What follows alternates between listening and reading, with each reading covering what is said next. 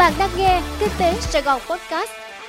Thưa quý vị, mời quý vị nghe bản tin podcast ngày hai mươi mốt tháng hai của Kinh tế Sài Gòn và tôi là Như Huỳnh sẽ cùng đồng hành với quý vị trong bản tin podcast ngày hôm nay.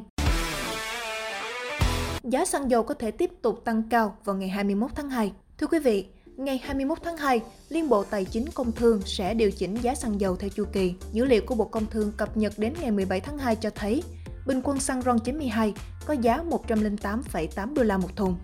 Giá xăng RON chín mươi lăm ở mức một trăm mười một phẩy ba mươi hai đô la một thùng. Mức này tăng bảy đến tám phần trăm so với kỳ điều chỉnh trước đó. Do vậy, dự báo giá xăng dầu sẽ tiếp tục tăng trong kỳ điều chỉnh hai mươi mốt tháng hai. Theo một số doanh nghiệp kinh doanh xăng dầu dự báo rằng, giá xăng có thể tăng quanh mức một nghìn đến một nghìn một trăm đồng trên lít, còn dầu từ tám trăm đến chín trăm đồng trên lít. Trong trường hợp cơ quan quản lý giảm trích lập hoặc tăng chi quỹ bình ổn giá, thì giá xăng dầu trong nước có thể tăng ít hơn. Nếu đúng như dự báo, giá các mặt hàng xăng trong nước sẽ có lần tăng thứ năm liên tiếp và là đợt tăng thứ tư trong năm hai nghìn không trăm hai mươi hai. Hiện giá xăng trong nước đang ở mức cao nhất trong tám năm qua.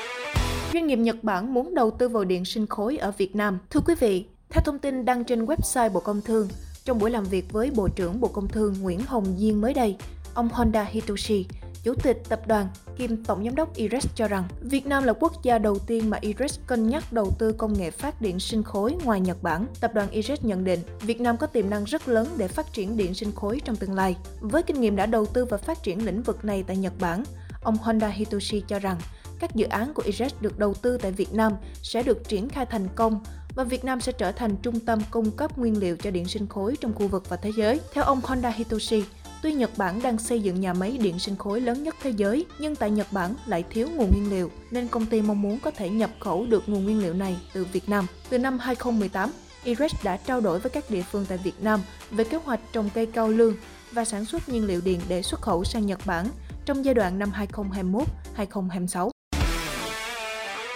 Lô xoài đầu tiên của Đồng Tháp bán vào e u có giá mười một đến mười ba euro trên một ki lô gam. Thưa quý vị, Công ty cổ phần Cánh Cổng Vàng phối hợp cùng công ty trách nhiệm hữu hạn Western Farm xuất khẩu lô xoài đầu tiên vào thị trường Liên minh châu Âu e u. Lô xoài do Hợp tác xã Dịch vụ Nông nghiệp tỉnh Thới, tỉnh Đồng Tháp cung cấp bán vào e u với giá mười một đến mười ba euro trên một ki lô gam. Bà Nguyễn Thị Minh Nguyệt, giám đốc công ty cổ phần Cánh Cổng Vàng cho biết, lô xoài được xuất khẩu vào e u có khối lượng ba tấn, trong đó có một phẩy năm tấn xoài cát chu vàng và một phẩy năm tấn xoài cát chu xanh. Mức giá đơn vị này xuất khẩu là mười một đến mười ba euro trên một ki lô gam, còn mức giá bán tại các siêu thị ở e u là mười tám euro trên một ki lô gam. Sau lô xoài nói trên, từ nay đến đầu tháng ba, đơn vị này sẽ xuất khẩu lô xoài bằng đường biển với khối lượng tám tấn. Ban đầu chúng tôi xuất khẩu xoài sang e u cho tập đoàn em xê e, đơn vị nhập khẩu bán tại e u với số lượng tám tấn trên tuần, sau đó sẽ tăng dần số lượng, bà Nguyệt nói.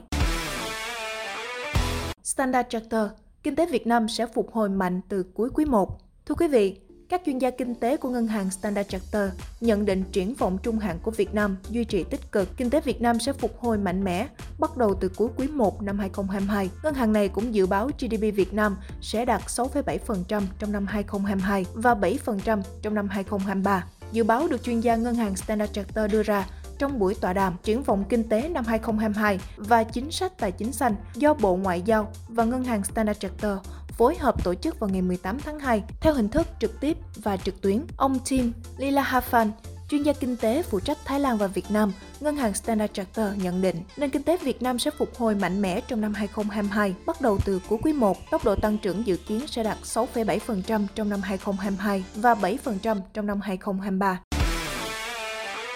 Quý vị vừa nghe xong bản tin podcast của Kinh tế Sài Gòn. Hẹn gặp lại quý vị trong bản tin ngày mai.